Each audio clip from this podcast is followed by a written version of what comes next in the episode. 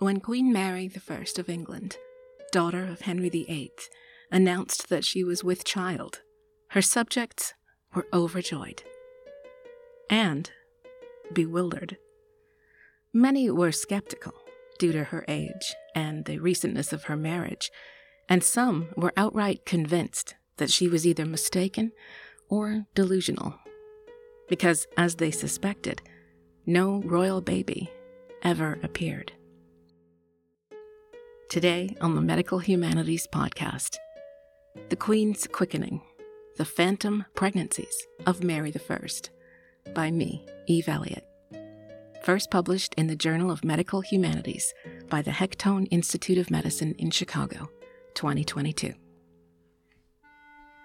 In November 1554, the people of England believed a miracle had taken place. Resplendent on her new throne, Queen Mary I, daughter of Henry VIII, proudly revealed that she was with child. She was 37, past the usual childbearing age in the Tudor era, and had only been married to her much younger cousin, Prince Philip of Spain, since July. Few had believed that the politically motivated, wildly unpopular union between England and Spain would produce an heir. Yet, within weeks of the wedding, Mary had started showing all the signs of pregnancy. Her courtiers, counselors, and subjects were ebullient with joy. Ambassadors to Mary's father in law, the Holy Roman Emperor, reported there is no doubt that the Queen is with child, for her stomach clearly shows it, and her dresses no longer fit her. And the Queen is in excellent health, and three months with child. She is fatter and has a better color than when she was married, a sign that she is happier, and indeed, she is said to be very happy. When she claimed to have felt the baby move, an important milestone in any pregnancy, a service for thanks of the Queen's quickening was held, and preparations for the royal birth began. Everyone fervently hoped, and even presumed, that the child would be male a future Catholic king who would restore the religion that Henry VIII had ripped apart in his own pursuit of a male heir. With the birth of a boy, Mary believed the upheaval of the previous decade would be undone. The fractured country would be reconciled to the true faith, and the years of persecution and suffering she and other Catholics had endured would be vindicated. Mary would at last know the joy of motherhood, which she considered her primary purpose as woman, wife, and queen.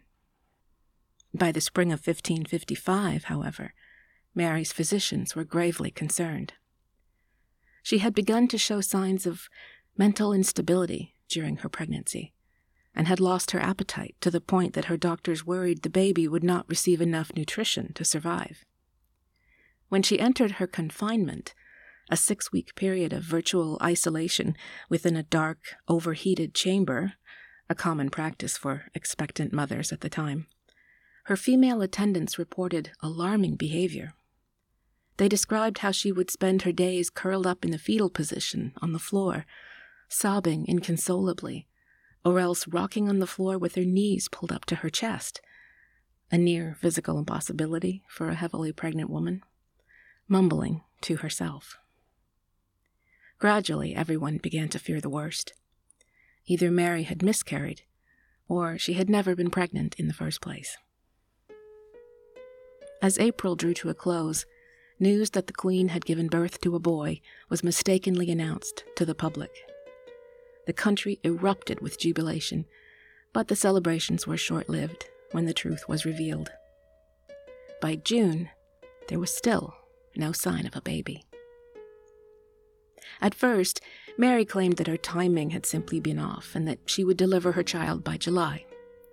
Although most of her counselors were dubious, Mary's female attendants encouraged her belief that the baby would arrive soon.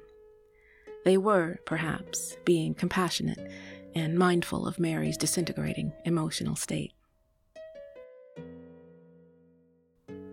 As July wore on, Mary decided that God must be angry with her echoing her father's supposed belief that his lack of a male heir was God's punishment for his and Catherine of Aragon's unlawful marriage, Mary believed that God would not allow her to go into labor until Protestantism had been purged from the country. This led to the Marian persecutions and the condemning of nearly 300 Protestants to the flames for heresy, which would earn her the grim epithet Bloody Mary. And yet, despite her zeal to appease God, he apparently continued to disapprove. By August 1555, 11 months into her supposed pregnancy, even Mary could no longer avoid the truth. There was no baby. Mary emerged from her confinement rail thin, sickly, and humiliated. There was no further mention of a forthcoming heir, at least in front of the Queen. Rumors abounded in alehouses and market stalls that Bloody Mary had given birth to a monkey or a dog, or that the child had been stillborn and quietly removed, or that her desperate courtiers had sought a substitute child to pass off as the royal heir. Despised by the public for her Spanish husband and the sickening slate of public burnings, Mary was an easy target for humiliation and ridicule. Her misery would only deepen when her husband, upon learning she was never pregnant, promptly left her. Prince Philip left England in September 1555, despite Mary's tearful pleas that he remain. Described as extraordinarily in love with her husband, she was heartbroken and inconsolable, grieving for his loss as if he had died. She did not see him again until 1557, when he briefly returned to ask for her financial help waging war. After his visit, which was to be his last, Mary again convinced herself she was pregnant.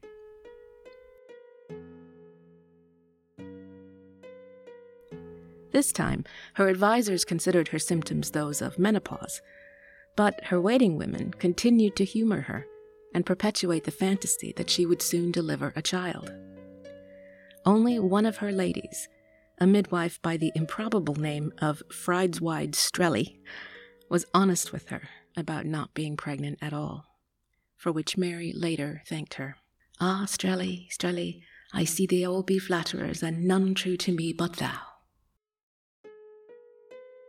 By October of 1558, over a year since she had announced herself with child, Mary finally had to concede that there would again be no baby. Within a month, the heartbroken, mentally unstable, and miserable queen was dead having failed to produce an heir or restore England to the Catholic faith. Her hated half sister Elizabeth ascended the throne, enshrined Protestantism as the state religion, and went on to reign successfully for 45 years. So, what was behind Mary's baffling pregnancies? Scholars believe there are several possible explanations. Mary may have experienced pseudocyesis, a syndrome typified by the physical signs and symptoms of pregnancy in a non pregnant person, usually linked to past emotional trauma, depression, or an intense desire to have a child. The condition is rare, especially in the modern era of readily available pregnancy tests and diagnostic imaging. Today, there are one to six false pregnancies for every 22,000 births. But it is more common in developing countries, where women are less likely to receive prenatal health assessments. While a definitive diagnosis is impossible at a distance of nearly 500 years, what is now known about the condition, namely that it can arise from physical or psychological disorders, or both, aligns with Mary's documented symptomatology. She was known to have experienced irregular periods and debilitating menstrual cramps since puberty, and had grown up under constant emotional turmoil and distress.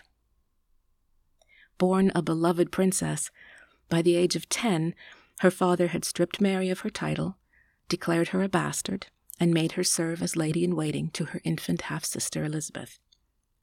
When she refused to acknowledge her own illegitimacy, or her father's self appointed role as the head of the church in England, she was imprisoned deprived of food and warm clothing, and prevented from seeing her dying mother or attending her funeral. Ultimately faced with the subtle threat of execution, Mary finally acquiesced and wrote a groveling letter to her father, something she regretted for the rest of her life.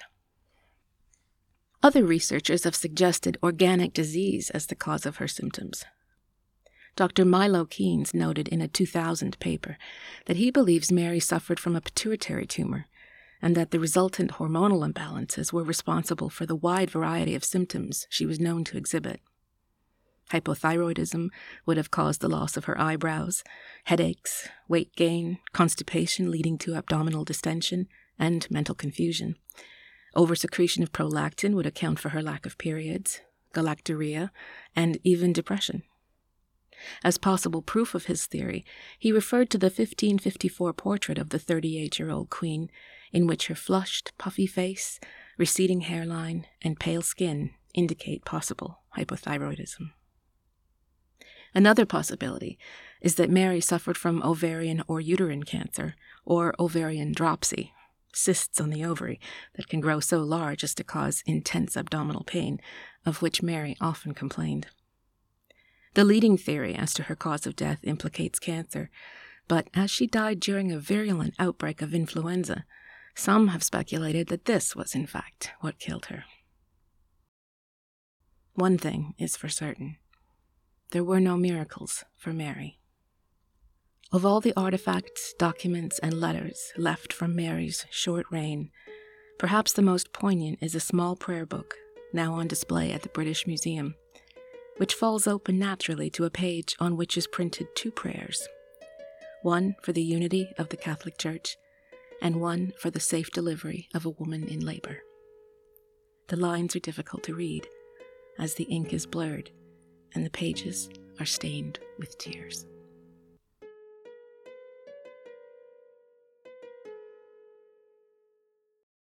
Join me next time for another fascinating look at medicine in the arts.